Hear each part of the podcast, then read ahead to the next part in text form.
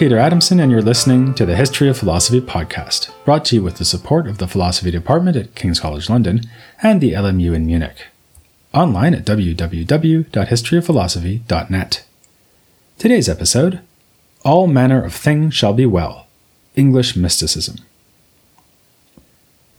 In these episodes on medieval philosophy, we've looked at quite a few works written in languages other than Latin with Dante writing in Italian, Mechthild of Magdeburg and Meister Eckhart in German, and Marguerite Porete in French.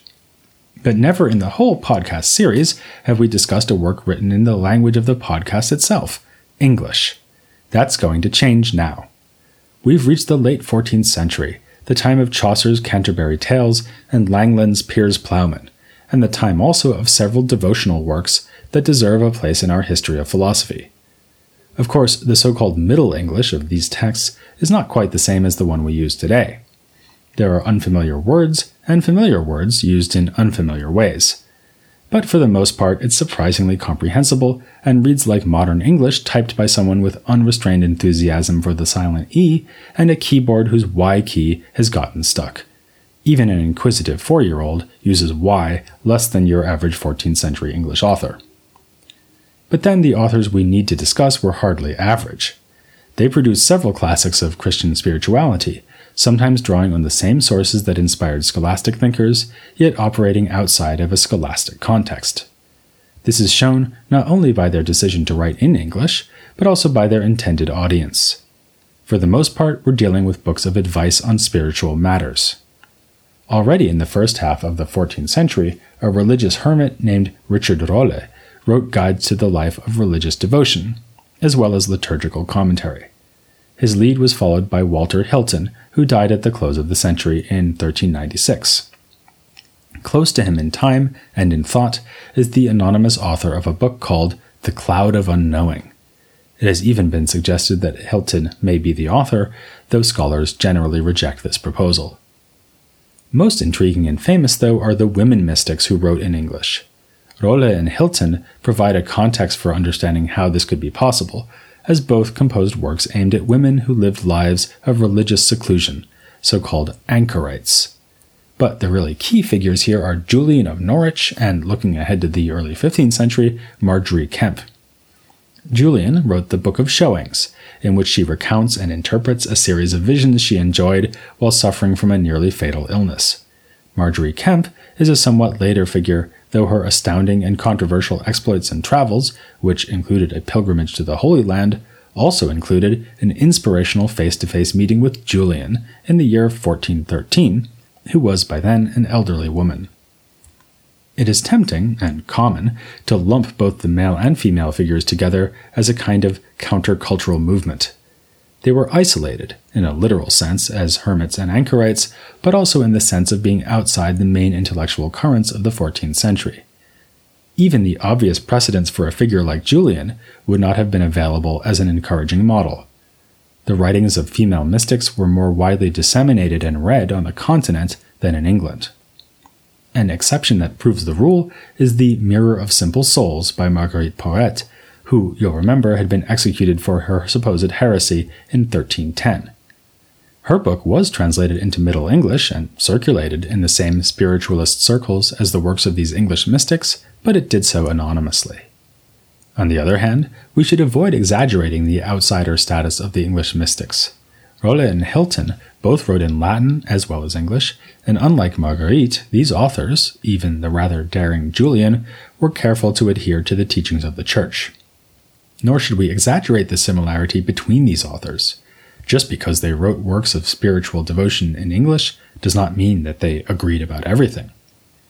Indeed, we can find plenty of disagreements between the two most famous works produced by the English mystics, which I'll focus on for the rest of this episode The Cloud of Unknowing and Julian's Book of Showings.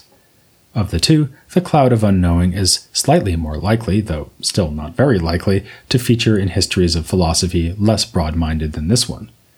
This is because it draws on a source that has been influencing medieval thinkers from the Carolingian period onwards, from Eriugena to Albert the Great and Aquinas to Meister Eckhart. This source is the writing of the pseudo Dionysius, pioneering negative theologian and among the first to integrate Neoplatonic ideas into Christianity. The anonymous author of The Cloud of Unknowing is more than willing to follow the negative theology part, as the title of his devotional treatise already suggests. He's offering advice to a younger recipient, explaining to him the best path to follow when devoting himself to God. His forecast is that, as creatures, our prospects are cloudy with a chance of mystical union with God. We begin, he says, in a darkness which is the eponymous cloud of unknowing, a failure to grasp God that we can never overcome since he transcends the light of reason. Instead, we should add a further cloud of forgetting, that is, strive to forget all created things to focus on God alone. God is and will remain ungraspable to our mind, but not to our love. This is apt to remind us of Marguerite, and before her the Beguine mystics Hadewijch and Mechthild. All these female authors believe that love is the ladder that takes us up to God, which is why they repurpose the tropes of courtly love literature, emphasizing the longing and suffering of the soul as it hopes for a glimpse of God. But despite his discouraging remarks about knowledge and the human mind, the author of The Cloud of Unknowing prefers a more abstract approach. He, in fact, recognizes two paths to God, which he calls active and contemplative. Each path can be pursued in a lower or higher way. The lower path of active devotion consists in basically leading a good life, performing acts of mercy and charity. The author's attitude towards this sort of life is reminiscent of Marguerite's remarks on virtue, though stated far less provocatively. Such actions are admirable and good, but the true devotee of God cannot be satisfied with them. A superior method is the higher active path, which is one and the same as the lower path of contemplation. It consists in meditating on one's own smallness in comparison to God, on the suffering of Christ on the cross, and so on. As we'll see, this path is the one followed by Julian of Norwich. But our anonymous author thinks that we can do better. The higher path of contemplation is the one symbolized by the cloud of forgetting. We should leave behind even such exalted objects of contemplation as the angels and saints and focus on nothing but God Himself, a rather paradoxical instruction given that God entirely transcends any means we might have of grasping Him. The author's advice is to use meditational techniques which sound strikingly like practices found in other cultures. For example, repeating a single word to oneself again and again, like sin or the name God. Both our will and our knowledge should be oriented away from the self and away from any created thing. Here, the author makes the nice point that acknowledging other things implicitly involves acknowledging oneself as their knower, so that concentration on any created thing leads back to the self. In place of this, the author says that we should choose to be blind rather than have knowledge. In another passage that is strikingly reminiscent of Marguerite, the author explains why we should be seeking union with God rather than pursuing the classically philosophical project of knowing the self. Each of us was created from nothing and is still nothing, in comparison to God, to whom we are infinitely inferior. The author of The Cloud of Unknowing also worries that the sort of inward turning practiced by other mystics could make one vulnerable to demonic influence. If you are granted a vision, how are you to know whether it comes from God or the devil? Perhaps by taking advice from your neighborhood necromancer. The author relies on experts in demonology for the observation that the devil always shows himself as having a single nostril. You may snort through both your nostrils in disbelief, but at the time the phenomenon of the divine or apparently divine vision was widespread. It was especially common among cloistered women, as is clear from a story of the German nun Christina Ebner, who was taken aback when told that one of her sisters had never enjoyed a visionary experience. The Cloud author was not the only one to fret that apparently divine visions could in fact be the workings of madness or some other even more insidious influence. Such worries sometimes affected the visionaries themselves, as we can see in the case of Julian of Norwich.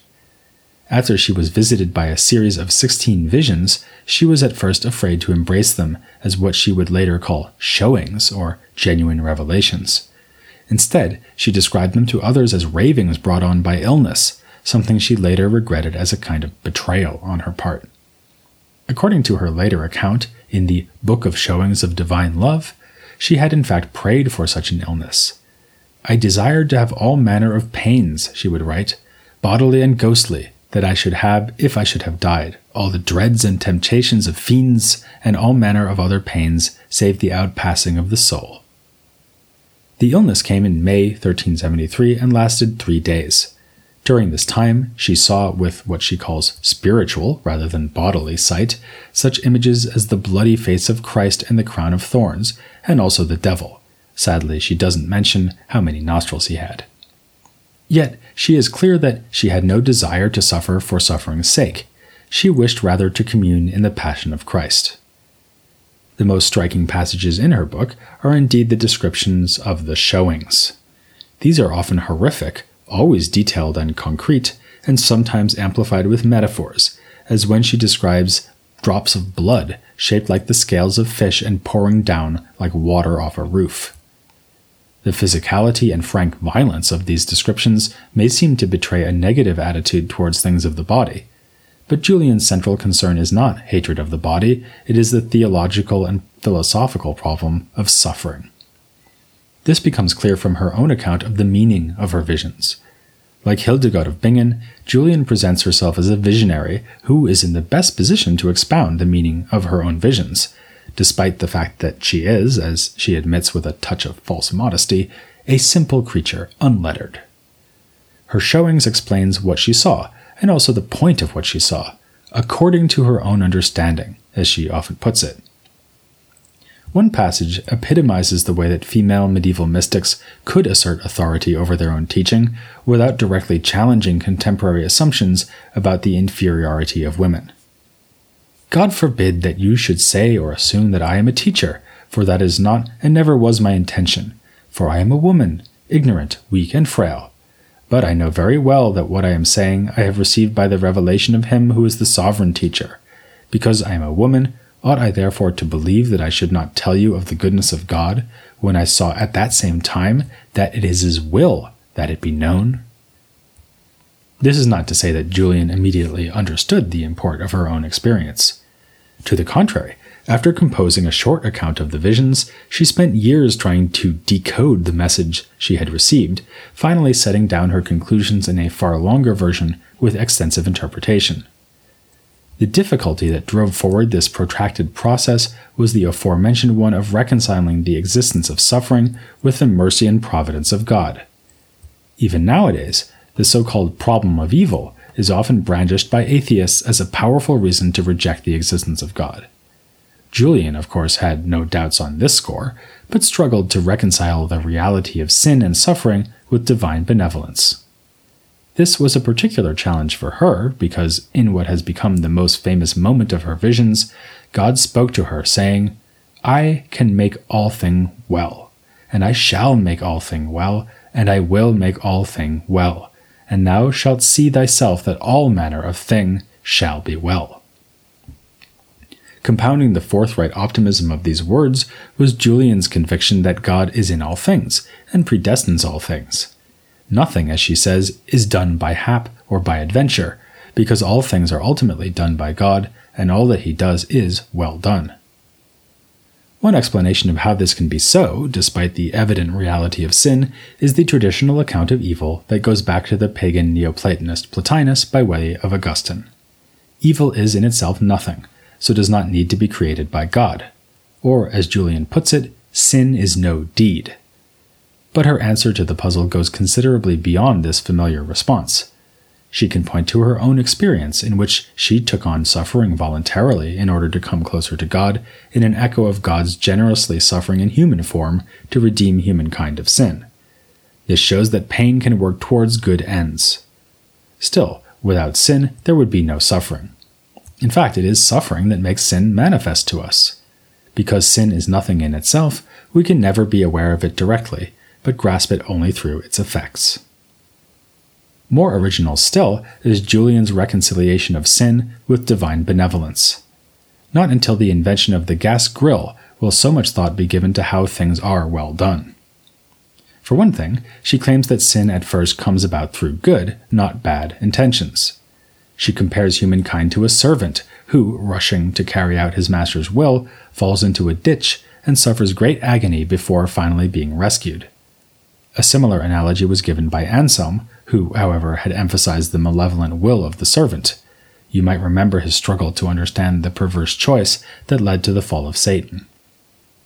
Julian rejects the idea that we are being punished for perverse malevolence, instead, seeing sin as the inevitable result of our vast inferiority to God. Furthermore, in another unwitting echo of Plotinus, Julian thinks that there is a part of the soul that remains unfallen and perfect in its will.